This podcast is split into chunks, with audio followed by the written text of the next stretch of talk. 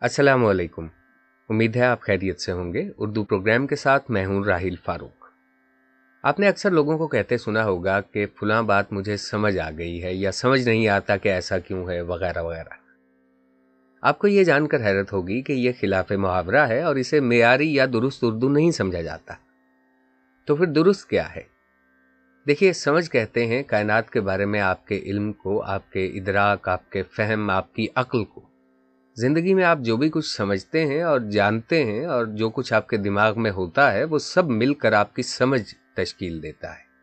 اس لیے اگر آپ یہ کہیں کہ کوئی چیز آپ کی سمجھ میں آ گئی ہے، تو اس کا مطلب یہ ہے کہ وہ آپ کی عقل میں آ گئی ہے۔ آپ کے ذہن میں راسک ہو گئی ہے۔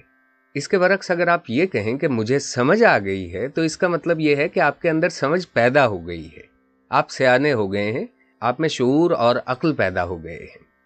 لہٰذا سمجھ آنا عقل اور علم کے پختہ ہونے کو ظاہر کرتا ہے، جبکہ کسی خاص چیز یا بات کا سمجھ میں آنا یہ معنی رکھتا ہے کہ آپ نے اس چیز کو جان لیا ہے اور اچھی طرح سے سمجھ لیا ہے۔